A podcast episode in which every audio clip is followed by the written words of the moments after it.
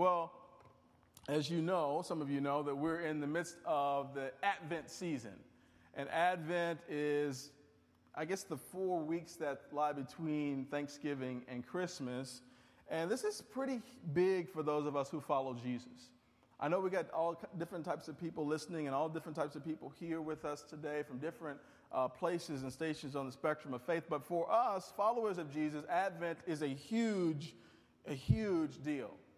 And for us, during Advent, as I've said the last couple of weeks, we do three specific things. We give thanks to God for Christ's first coming, uh, we prepare for his second coming, Christ's second coming, and we celebrate that Christ's presence is here among us today. And I realize that that's news for some people because you feel like God is really far, he's distant, and maybe you'll get a chance to interact with him in the sweet by and by. But I'm here to tell you some really good news is that Christ's presence through the power of the Holy Spirit is here among us today. And we can celebrate because Christ's presence is here and he's not far from us. He's not disconnected from the issues that we have. He's not disconnected from the longings uh, of our heart. He's not uh, absent from us while we're in the midst of pain and, and, and trials and loss. He's here with us, good, bad, and especially the ugly. Christ's presence is here with us here and now. And we've been saying this year and every year that this is a season of hope. And this is a season of hope. Even though that some of, some of us deal with a lot of drama around this season and so there's some pain that we have to deal with, and this isn't a jolly season for lots and lots of people, but if we see this season and see this story through eyes of faith, we see that there's a whole lot of hope in this story, really because this is the greatest story that's ever been told. It's the greatest story that has ever been told, particularly when we keep Jesus at the center of this. And as you go about your holiday, uh, the last few days uh, leading up to Christmas, just remember that Jesus is at the center of this. And all your shopping and all your baking and all your hanging out and all the Christmassy things that you do, this holiday will be maximized if we keep Jesus as the main character of this season. But like we've been saying week after week, this story has Jesus as its main character, but it has some very interesting supporting characters. It has an interesting supporting cast, and we've been in the midst of this series that we've been simply calling the ordinary cast of an extraordinary story. This Christmas story is an extraordinary story, and it's made up of a, a really fantastic cast, but we've been focusing on the ordinariness of the cast members. And I've said week after week that ordinary in this culture and context isn't necessarily a good thing. If you don't believe that, then tell your wife she's ordinary.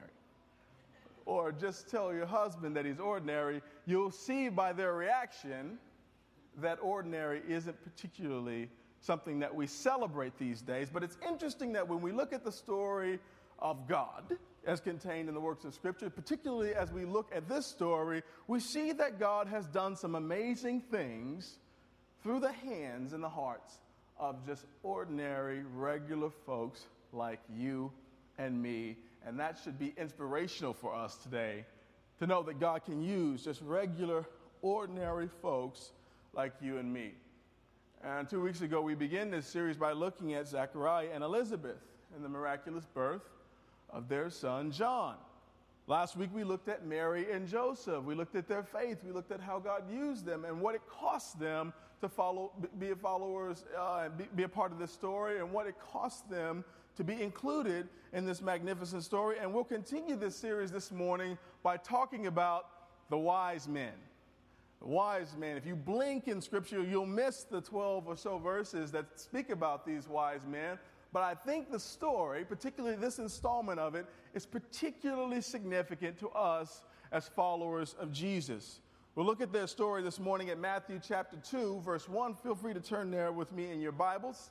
There are Bibles on the edge of each row. If you don't have a Bible with you today, some of you will look and follow along on your phones. Others of you can follow along with us as we project it on the screens. We're looking at the wise men in this story. Matthew chapter 2, we'll start at verse 1. Before I begin this morning, let me pray. Lord Jesus, I thank you so much for this opportunity to worship you to gather here with your people to worship you, and not just worship you, Father, but to hear, receive, and hopefully respond to what you will uh, call us to respond to today. Father, I know that there's something in this today for everybody. I know that you want to speak, you want to call us to action, Father, and I just pray that you would encourage this morning. I pray that you would challenge us, move us from those comfortable places, Lord. But more important, more importantly, Lord, show us where we are today. Show us where we are today. And Father, I pray that you would put power on these words that you've given me to speak. Would you move the preacher out of the way this morning, Lord, so that your truth and your light and your message might shine through? We ask these things in Jesus' name. Amen. Matthew chapter 2. We're going to start at verse 1. Again, we're talking about the wise men this morning. Verse 1 Jesus was born in Bethlehem in Judea during the reign of King Herod. And about that time, some wise men from eastern lands arrived in Jerusalem, asking, Where is this newborn king of the Jews? We saw his star as it rose, and we have come to worship him. King Herod was deeply disturbed when he heard this, as was everyone in Jerusalem. He called a meeting of the leading priests and teachers of religious law and asked, Where is the Messiah supposed to be born? In Bethlehem in Judea, they said, for this is what the prophet wrote. And you, O Bethlehem, in the land of Judea, are not least among the ruling cities of Judah, for a ruler will come from you who will be the shepherd for my people. Uh, verse 7 Then Herod called for a private meeting with the wise men, and he learned from them the time when the star first appeared. Then he told them, Go to Bethlehem and search carefully for the child, and when you find him, come back and tell me so that I can go and worship him too. Yeah, right. Verse 9. After this interview with the wise men went their uh, excuse me, after this interview, the wise men went their way.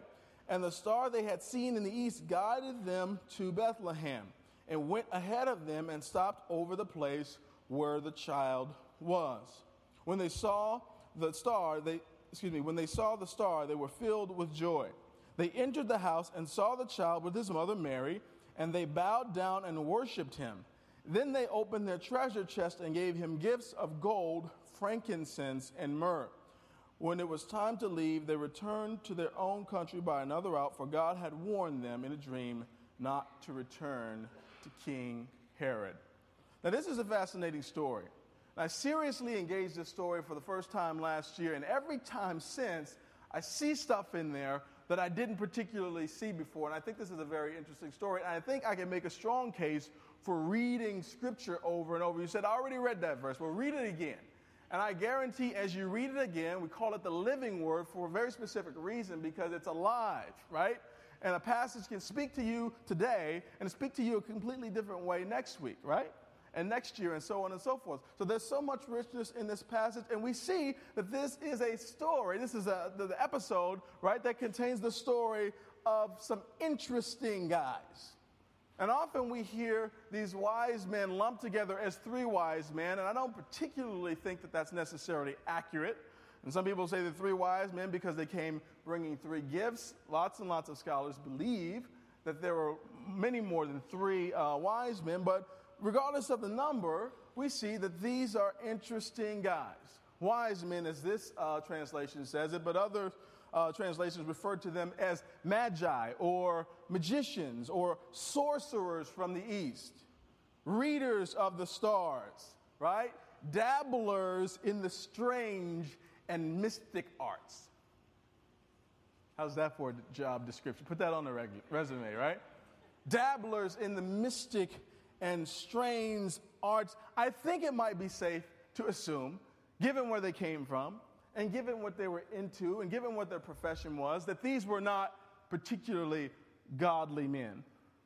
These weren't followers of the way. We know that they were Gentile men, and so therefore we can't assume, like Zachariah and Elizabeth and Mary and Joseph, that these were godly men, those who were all about following God's leadership and all about, you know, understanding who God is and walking in his way. I think this makes this story even more interesting. I think it makes it more significant that these were not particularly godly men, and particularly that their profession dabbled in these strange arts that might have been considered something other uh, than godly. It's interesting that God would use these men to do what they did. It's interesting that we find out who these guys are. We can make assumptions about their profession, and yet we see the end of this story uh, terminates in them worshiping Christ. Worshiping Him, not just by bowing, but worshiping Him, bringing offerings of worship. There is an interesting progression that happens uh, that gets them to that point. And I think that that progression is worth looking at for us today. We find them worshiping the Savior, and we can't help but wonder how they got there. And I think the progression that they took is strangely familiar to us. And I see four things today that I want to pull out of here and just focus on, and hopefully we can see ourselves and locate ourselves in this process. I think outside of there being a huge theme of worship in this particular story, I think there's something of the message of salvation. I think there's something about people being drawn closer to God by His Spirit that we can see when we look at this story. So I want to look at four things this morning really quickly. The first thing that I see as these guys, so as we interact with this story, is that they saw a sign of Christ. They saw a sign of Christ. These wise men, they saw a sign of Christ. And for us, this is really the starting point, right? You didn't go to bed one day and then you woke up and all of a sudden you were, you were a Christian. You were a follower of Jesus. You loved the Lord with all your heart and all your soul and all your strength. For many of us, that's not how it happened. There was a starting point. We saw something, we heard something, something appealed to us in a way. We, we, we wanted to look into something more deeply because we saw a sign. It usually began somewhere. So the first few verses of this passage opens telling us that Jesus was born in Bethlehem in Judea during the reign of King Herod, and that these wise men from eastern land arrived in Jerusalem asking, Where is this newborn king of the Jews? We saw his star as it rose, and we've come to worship him. We saw his star as it rose, and we come to worship him. We saw the sign, and we were drawn to it. I think it's important for us to know that Jesus is calling, that he's calling. Doesn't matter where you are, doesn't matter what you're doing, doesn't matter what your past is, doesn't matter what your pedigree is. Jesus is calling, and he usually begins this process with a sign. He usually begins this process with a sign, and I think it's really interesting as we look at this story that the sign he used for these magi, these magicians, these sorcerers, these readers of the stars was something that they were particularly into. Uses a star uses something that might capture their attention, whereas people who aren't interested in astrology, people who aren't interested in the stars, might see something cool in the sky, go, oh, that's interesting, and go about our merry way. But for somebody who dabbled in the mystic arts, somebody who would read the stars, somebody who was interested in that sort of thing, that was very curious, and it stood out perhaps like nothing else to them. And so I think it's important for us to understand, particularly for those who are in a place where we're needing to hear from God or we're wanting to hear from God. And I think this applies to us whether you are a believer or not, whether you're convinced, whether you're curious, or whether you approach this from a place of atheism and skepticism and hostility, that God is faithful enough to show us, to show us a sign. And I think this is a church dude. I say I'm a church dude because I grew up in church. I spent my whole life in church. as far back I, I, I, can remember, I spent my whole life in church. So I was, I'm bathed in this stuff. We went to three, four services a week, man. That's not even including youth group and like the prayer services. We were in church every time the doors opened. I've heard, I've lost count of the number of sermons that I've heard. I've lost count of the number of signs and wonders that I've seen God do. So, being bathed in this, I understand it. I've seen the good, bad, and ugly, and I still choose to engage over and over. But I often wonder, I often wonder, for a person who's never engaged Christ, for a person who's never really engaged this story, I just look at this story and I go, man, this is hard to believe. This is hard to believe. I mean, this is a this is, this, is a, this, is a, this is not an easy story to take in. There's a lot of twists and turns to this. There's a lot of stuff in this story that might make somebody feel like somebody's trying to get something over on them. And not to mention all the shenanigans that come along with, you know, church and church life and church folks. I won't get into that. But if I'm honest with you today, sometimes I, would, I just feel like, dang, this is, this is going to be a tough sell. This is going to be a tough sell.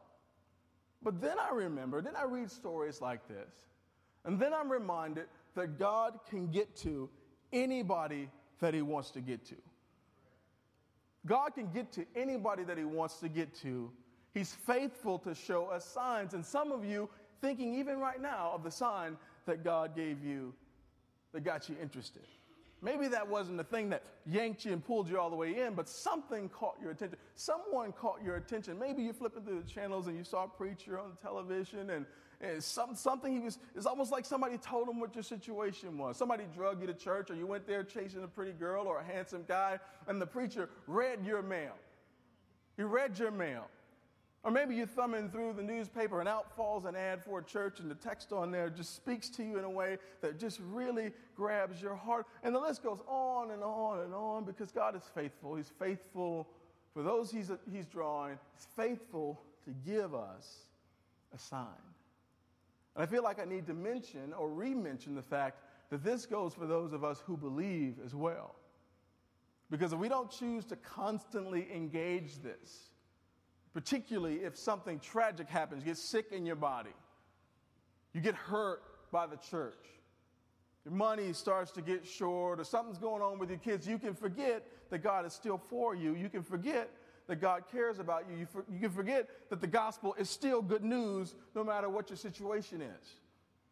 And so God is also always faithful to give us a sign. And when we look at this story with these wise men, I'm struck in a way that I wasn't initially struck that God gave them a sign that spoke to them, that got their attention, and that was so compelling that they wanted to take the next step. And what's the next step? The next step is that they responded. They did something with it, they moved on it. They moved on it. And what did they do? The next step in this progression is they moved in Christ's direction. Literally, they moved in Christ's direction packed up their stuff, and they hit the road. Now, they didn't, they didn't catch a flight, they didn't get an Uber or whatever those things are, they didn't hop a train. When you went somewhere, you just planned to be gone for a while. Much of the trip would be travel. But they moved faithfully in Christ's direction, which is a fantastic response to the initial sign. It's such a powerful step in the process, such a necessary step in the process. They saw his star as it rose and they went, they went to worship him. Let me tell you something. I've had a really significant paradigm shift in, in, in, recent years as it relates to God's calling people and God interacting with people, particularly as it relates to salvation, specifically as it relates to who's saved and who's not right? If we, we, grew up saying, "Are you saved, brother? Have you been, you know, have you been baptized in the blood?" Which is a really weird, you know, way to characterize that for somebody who's not a Christian. Well, there's always this sort of dialogue about who's in and who's out. Who, brother, have you prayed the prayer of faith that somebody, you know, slather some oil on you? Are you in or are you out? And so, for those of us who think that way, we've sort of honed our skills at trying to you know, pinpoint just who's in and who's out. Is that a soda or is that a Corona in his hand? Uh, that's, that's, that's a beer. He's, he's out. Did you see what she was wearing? She's definitely out. And so the problem with that, you catch somebody on a, on a bad day, all of a sudden they're going to hell. They've been a Christian their whole life. You saw them on a bad, you know, bad day, and all of a sudden, you know, get ready for some warm temperatures. but what I've discovered is one, I, am not qualified at all to determine who's in and who's out. I've, res, I've resigned from that position years ago, and, and frankly, so should you. I mean, it's all I can do to just make sure I'm, you know, I'm in. No, you laugh, but I'm serious. Now, we can be pretty good fruit inspectors. You know, we know the type of fruit that grows on the tree of the life of somebody who's following Jesus or who's, but you know, I just think that we're, we're really unqualified for that job. We're really unqualified for that job. And so the paradigm shift for us goes from trying to figure out who's in and who's out and trying to do all that stuff. And I, I just think that that's hard, hard work. And I think it, you, you, you yield a lot of false negatives and false positives when you take that approach. And so that approach, the old approach, the faulty approach for us is okay, Jesus is right here. I'm going to draw a circle around Jesus, and everybody on this side of the circle is in. Well, I think there's a different approach. And to illustrate this approach, I'm going to ask for a few volunteers to come up, okay? Lauren, you can come up. She likes the spotlight. Uh, Ramon, you can come up. I need, I need one more. I need one more. Who, anybody? Uh, Denise, you can come up. Okay? Come on up here. Let me make some space here. Okay? So if you ladies could come to this side. Don't spill up my water, please. And Ramon here, Ramon here is Jesus. No, no, no. You're not Jesus. You're illustration Jesus. You're not real Jesus. Okay? Okay? And these lovely ladies will represent somebody on the spectrum of faith, right? So, Lauren, would you come here, please? Get real close to Jesus. Okay? And Denise, you can stay right there. Actually, would you back up because you're far from. ah, that's good. So, if I were to draw this circle of who's in here, Lauren saved and Denise is not, right? It's just kind of sad for Denise because I like, I, you know, I want her to make it in, right? But I think this is a faulty, I think this is a faulty approach. I think this is a faulty approach. I think what's most important is that we consider which direction a person is facing. Because this can, this can give you a false, uh, false results here, right? So watch this. I'm going to turn you around, okay? So now if I draw the circle here and determine who's in and who's out, then Lauren makes it in and, you know, she's, she's doing wonderful. Denise doesn't, right? But if I focus on which direction they're facing, I think that that gives us a better representation of what's going on in their hearts. And so when we look at these wise men, they saw the sign, right? They saw the sign from God that pointed them toward Jesus. They took the next step and they went to respond. And so they took the next step. Would you take the next step? Just one step, please. Would you take the next step? My goodness. Now, this girl, she's been in a church her whole life. She might sing on the worship team. She might give her money. She might give her time, but she's facing the wrong direction. Now, Denise over there, you know, she's far. She's far from Jesus. And if we look at Denise, we go, my goodness, she, why don't she get her act together? But time will play out, and they take one more step, and they take one more step, and they take one more step, they take one more step, and you can stop, but look at the trajectory. Look at the trajectory. And a few more steps, Denise is going to be here facing Jesus. And Lauren, she sings in the choir. She gives her, well, she's probably not doing all that at this point. no, really. And so we realize how, thank you guys, thank you. We realize how faulty, how faulty it is when we try to take one snapshot or cherry pick a scenario and determine who's in and who's out but I would suggest to you that it's really, really important which direction you're headed in. Because you look at Denise, first day she shows up to church, she's wearing a mini skirt, and you know, she's got Denise, for those of you who are listening, she's not dressed inappropriately today. I don't want to get any rumors started on the web. But she's got the mini skirt on, she's got the low cut thing, and you go, How dare her wear that to church? What you don't know is that the, that's the most wholesome outfit in her, in her closet. And she put on her best to come to worship because that's what she thought she needed to do. She's facing Jesus, she's heading in that direction. And you look at the lady, she's got the pearls, she's got the Bible, she's got the Jesus brooch on, you know. And surely she's in, surely she's committed, and her heart, her heart is facing the other, do- uh, the other way. And so I think when we look at this whole picture, that's what I'm talking about. It's a picture of worship, but it's also a picture of salvation and faith.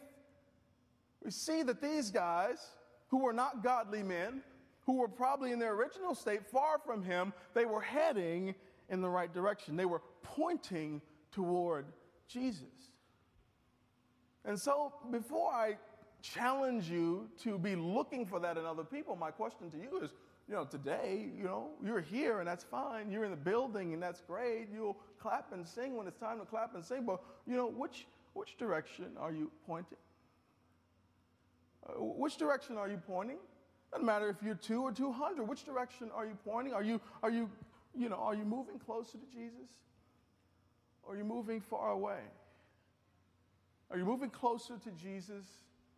Or are you moving farther away? You small group leaders, those of you who are responsible for discipling people, which is all of us, and your assessment of people when you're meeting with people, when you're trying to connect with them, when you're talking to them. Listen, I'll tell you one of my secrets. When I meet with you, I'm trying to figure out which way you're pointing. I'm trying to figure out how to pastor you, how to shepherd you. I'm trying to figure out what your needs are. I'm trying to figure out where you're at. I'm trying to locate you on the spectrum of faith.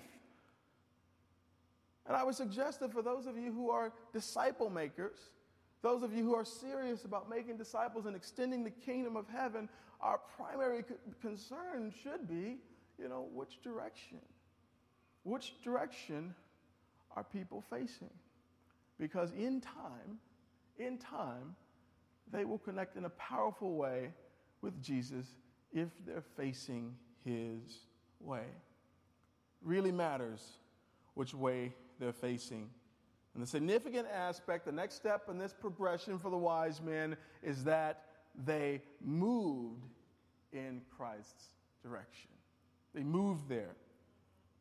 And the next step in this progression, which is very significant and very important, is they didn't just come to kick the tires. They didn't just come to sort of peek around the corner to see if there's any truth to this. These guys came, they meant business. They came to worship. They came to worship. Man, they saw the sign. They responded to that sign because that sign stirred hope in them for whatever reason.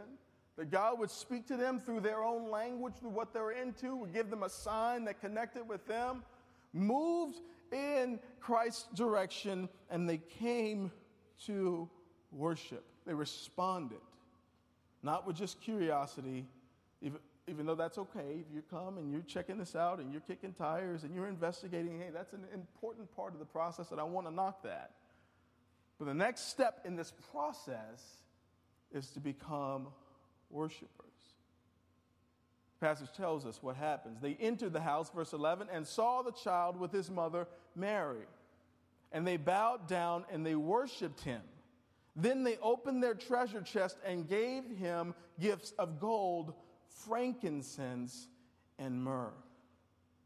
They opened their treasure chest and gave him gifts of gold, frankincense, and myrrh. And we know that true worship is involved when our valuables are involved. I told you last week, it's going to cost you something to do this thing right. It's going to cost you something to do this thing right. And if you find that your relationship with Christ, your engagement with faith as a person of faith, doesn't particularly cost you much, then you're probably doing it wrong. Probably doing it wrong. Got just a casual in and out, I'll see you when I see you type of deal with Jesus. You know, you're probably not doing it right. I don't mean to bust any bubbles, but I kind of do. Kind of do. And so we know when true worship is involved because you come bearing gifts. You come with your stuff in tow. Now, before you get uncomfortable, I'm not only talking about money and valuables in a natural sense. I'm talking about who you are. Who you are, made up of your time, your talent, and your stuff. That's, that's, that's who you, those things make up you. That's what you have to offer somebody. And so it's no meaningful act of worship if it doesn't involve those specific three things. Now, I need to remind you as I talk about worship or well, worship and being a worshiper that this isn't something that the special people get to do. This isn't a distinction for those who are really in, right? This is who we are.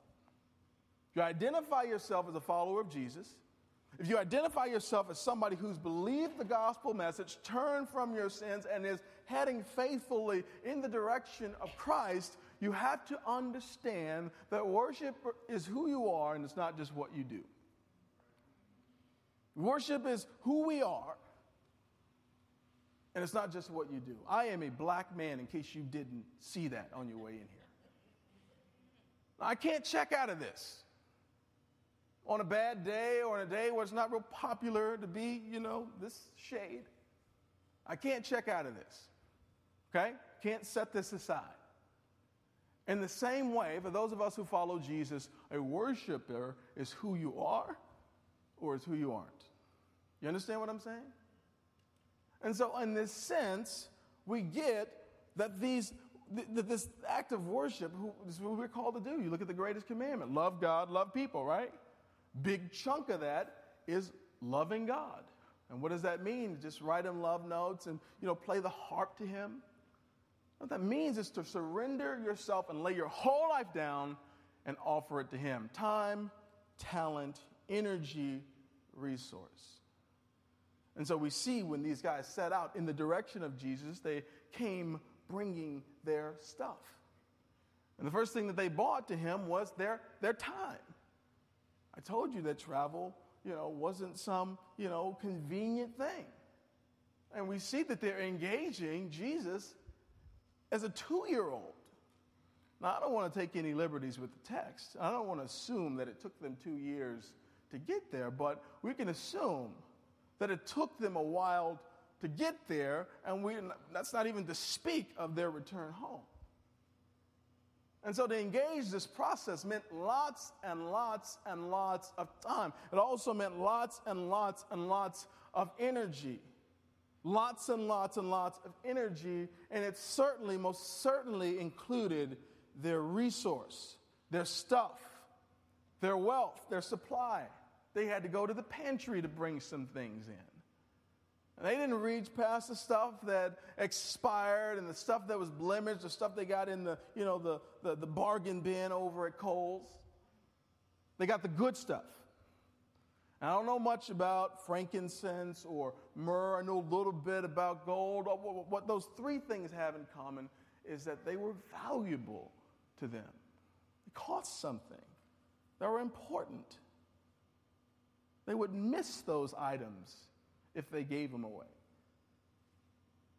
And so, as worshipers, this life characterized by worship, I think it's important to ask yourself, you know, the things that I'm offering God, my acts of service and worship to Him, is this, is this, is this costly? Is this a sacrifice? Is this, you know, am I, am I, am I in a pinch because I gave up these things? Am I missing these items? Am I missing that time? Am I missing that resource?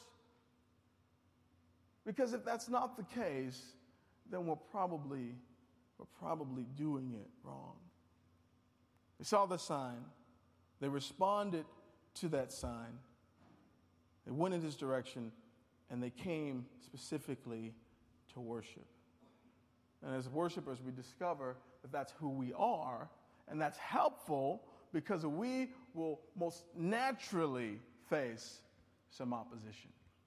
That's the, that's the fourth and final step in this process. It might actually even be sprinkled in between the other uh, uh, stages that I mentioned early, is that there was some opposition to that, there's some pushback. And if you're ever wondering, am I on the right track with God? Am I heading in the right direction? Am I living the life of a devoted worshiper? Uh, one of the surest signs is that you're going to face some opposition you're going to find some people who don't like the fact that you've chosen to engage this and to engage this seriously. I also need to remind you that, you know, just as real as God is, the enemy is as real. You understand what I'm saying? That we have an enemy. We have an enemy. And his job is to keep you doing everything other than what God put you on this earth to do, namely, to be a worshiper, a lover of God, a lover of others. That's his job. That's what he does. And in case you had noticed, he's really good at it. I mean, he's been doing it for a while, he's a professional. Okay? So we're going to experience some opposition. Nobody spoke up at all when you were drinking every night, you were in the gutter, you were sleeping with anybody that would take you home. Nobody said a word. But when you started going to church, and you started going to small group during the week, and you started going to hang out and singing carols at the nursing home, all of a sudden everybody wants to do an intervention. You know, we're really concerned about you now. We're wondering about the, we're wondering about that church you've been going to. You're spending a lot of time with those folks. We're concerned about you. What about when I was in the gutter? What about when I was throwing my life away, neglecting my family? Right? There's opposition. There's opposition. And in this particular case, the opposition comes in the form of one King Herod. King Herod. Anytime a king hears about another king, you know, coming into town, eh, they get a little shaky. They get a little nervous. They start to itch, right? And this is what happens with Herod. Somebody rolls into town. And We're not talking about just three guys. We're assuming that there's a number of these wise men. They're looking, this delegation comes, these distinguished guys coming looking for a king. Hey, we want to worship the king. Where is he? And Herod's probably like, uh, you know, I'm the king. You worship me? Where's my stuff? no, we wanted a Messiah, man. We saw a star. Surely, you know, surely he's somewhere around here somewhere. And so Herod gets upset. The Bible says that he was deeply disturbed when he heard this, as was everyone in Jerusalem. He called a meeting together, said, Hey, let me know, tell me about this, brief me on this. Brief me on this. Then he brings the wise men and says, Listen, Tell you what, when you find this guy, let me know where he is because I, I, want, I got some gifts for him too. I got something real special for him. Just let me know when you locate him, and I'll, I'll be, I won't be far behind, right? And Herod's got bad intentions. J. Vernon McGee says in his uh, commentary on Matthew, on the, on the book of Matthew, that Herod's family was a family of rascals a family of rascals. He likens them to a first century mafia, if that doesn't say enough, right? These guys were bad news. They were insecure, they were violent, they were territorial, and King Herod would hear nothing of somebody coming into, into his space competing for, uh, you know, the people's allegiance. Didn't know much about this king, but he knew that people were calling him king and he wanted to stamp it out. He wanted to stamp it out. And this is why I say that one of the sure signs that you're heading in the right direction and that you're, you're, doing what God has called you to do is that you, you, you experience some, some opposition. You experience some opposition. It might come from within or it might come from without. It might be doubt. It might be an overwhelming sense that you're making you're being a fool that you've been taken for a ride. Might be this overwhelming sense that the circumstances of your life does not match the promises that God gives you. And so, thus, there's this tug of war. There's this tug of war. You're constantly wrestling, constantly wrestling with is this legit or not? Comes from within. It certainly can come from without. Maybe it's a doubting spouse or doubting significant other that always challenges your beliefs and always challenges where you're spending your time and energy and you're on the path of obedience, you're pressing into the Lord, but each and every day you have to deal with this person that is you live with and that you love and that you respect, but they don't value, you know, your faith. And some of you I know specifically that some of you deal with that. And that must be a miserable existence to have to you know press into faith and to press into jesus and to try to manage your time and your energy and resource with and the person that you share life with and do life with isn't particularly interested. Opposition from without. Opposition from without. It could be that you find yourself on the path of obedience and its enemy just really seeks to just disrupt that for you the circumstances of life, whether it be academic or vocational, just everything, everything was going fine until you, until you made a decision to follow Jesus. And everything was going fine when you were just sort of sampling it and sort of playing around with faith. But as soon as you made a commitment to faith and as soon as you chose to do this thing for real, it just seemed like things, uh, come unraveled and things come unglued. And the voice of the enemy says, Listen, you were better off. You were better off. You know, this must, you must made a wrong turn here because you were, you were doing well before all of this happened. But, you know, the scriptures tell us a different story. It tells us that in this life there will be pain. In this life there will be opposition. Should we choose to make the right decisions and head in the right direction and choose to engage a life of worship and engage the person of Jesus and all that he asks us to do and all that he asks us not to do, should we choose to engage that, we will surely experience, surely experience pain. And I just want to be upfront with you on that. And some of you, this is the first time you heard that. And as you hear this today, as you're sick in your body, as you're struggling with your finances, as you're struggling in your relationships, as you're dealing with the opposition, as you hear this today, this is helping to make sense of some things. Helping us understand that Jesus never promised us, never promised us smoothly paved roads with no obstacles, just peaceful streams, and like a little deer, we just go take a little, take a little sip, that's weird. He never promised us that. He never promised us that. He did, however, promise us that every step of the way, He would be with us. Every step of the way, sunshine or rain, heartache or pain, plenty or lack, sickness or health, He will be with us. He'll be with us in the opposition. And so when I look at this faithful story, the big picture of it, I look at who God uses, and we zoom in and look at these wise men, we just see a helpful, natural progression that looks strangely similar to our sort of emotional, spiritual progression toward Jesus and toward faith. Toward Jesus and toward faith. And when I look out on this crowd of people, it's sure to be true that we have people at varying stages at varying stages on that spectrum. Some of you are here today and you have beheld Christ's sign. It doesn't quite make sense to you. It doesn't, you know, you can't quite explain it, but you know that it's something other than of this world. You know that something drew you in. You know something, and you, you're here today, maybe investigating it. Others of you are here today because you've chosen to move in Christ's direction. You want to be one step closer today than you were last week. You want to get just a little bit closer. And today you had to do a self assessment and say, man, am I facing Jesus or is my back to him? Am I moving close to him or am I far away? I think that's a helpful question for you to ask and answer today. Others of you are here today, and the next step for you is Am I going to be a worshiper or not? Am I, am I going to go and am I going to move in Christ's direction just to get a closer look? Just to get, get, a, get a closer peek? Or am I going to come and I want to bring with me my stuff? I want to bring with me all that I am, and I'm going to lay it on the altar and worship Him with it. That's where some of you are today. You, you haven't quite crossed that line yet, but you're, you're, you're leaning there.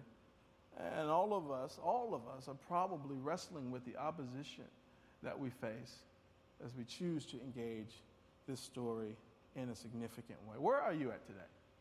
Uh, where are you on, on, the spectrum of faith? I, I think it would be odd if you didn't particularly know. And my hope is that as we worship God, as we just minister Him and, with song, that He would reveal uh, where we are. He would just sort of give us our coordinates so that we can know how to relate to God and how to relate to others. And as we enter this uh, worship team, you can come up. And as we enter just this next few days of Christmas, listen, it's real easy for us to get nutty with this. It's real easy for us to go off the deep end. But I'm going to give you some homework. I'm going to give you some homework. In these next few days, as you go about the hustle and bustle and preparation, I want you to think deeply. I want you to think deeply and be faithful in prayer and say, Lord, just show, show me where I am. Show me where I am on the spectrum of faith. Show me where I am, Lord. Reveal my heart to me. Reveal my place and station to me, Father. Give me the give it to me straight with no chasing. And I think the Lord will be faithful to do that. And as He locates you on the spectrum of faith, you'll know exactly what you should do, what you should do next. Let me pray. Lord Jesus, thank you so much for your faithful story. I thank you, Lord, uh, that this faithful story is not just something to amuse us or to entertain us, God, but rather it's something that speaks to us in a way uh, that's profound, speaks to us in a way that's significant, speaks to us in a way that connects, Father. And I just ask that by your Spirit, you would show us who we are and where we are today on the spectrum of faith. God, for those of us who need to see you and feel you, they need a sign, Father, I pray that you would be that and that you would do that today. God, would you move us in your direction? Would you carve out and cultivate a heart of a worshiper, Father, and give us strength and courage to deal with any struggle, any obstacle we might face? God, we ask these things in Jesus' name. Amen.